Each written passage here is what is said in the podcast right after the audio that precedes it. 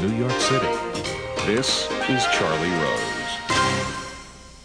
2 days after a vehicle attack in Lower Manhattan killed 8 people and injured many others, details are emerging about the history and possible motives of the 29-year-old suspect.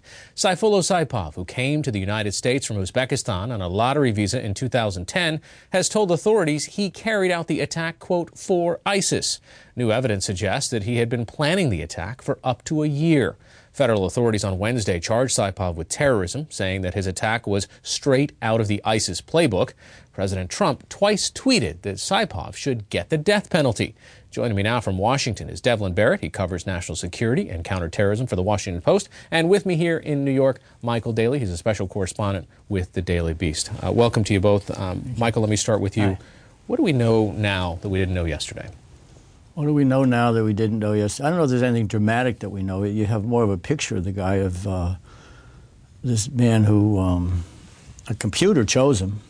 I mean, he's working for a hotel back home in Uzbekistan. He's 21 years old, and he wins. And, you know, whether or not he really wanted to do it or not, I'm sure everybody said, you won the lottery. I mean, it's like he went to the corner and played Mega Millions and won it. So he's going to come.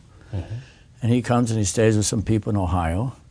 And he has an idea that he was, I guess, a bookkeeper in a hotel back home, in a reasonably good hotel, and he thought he might do it here, but the problem is he doesn't speak English, and there aren't a lot of Uzbeki hotels in America. And so the guy he was staying with was driving trucks, so he started driving trucks, and you can see this guy kind of solitary driving all over the United States in this truck, coming back to his family. He gets married. He has 2 daughters.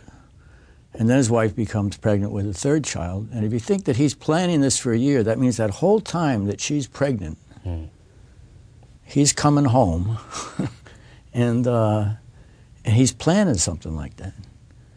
While the son is coming into being, and I guess, or the son's born, that doesn't change anything. And while the son's born and starting life, daddy's collecting videos of beheadings, ISIS beheadings and torture and murders on his cell phone. One of the things I noted by where he was living in New Jersey, this fellow, there's kid toys out front. One is a little fire engine. Mm. And, you know, if you come from the city of New York and you look at a fire engine, you think of the FDNY, and that makes you think of 9/11. And yesterday there was a truck from 1010, which is the firehouse right next to the World Trade Center, driving down the path that this guy took, washing away the blood.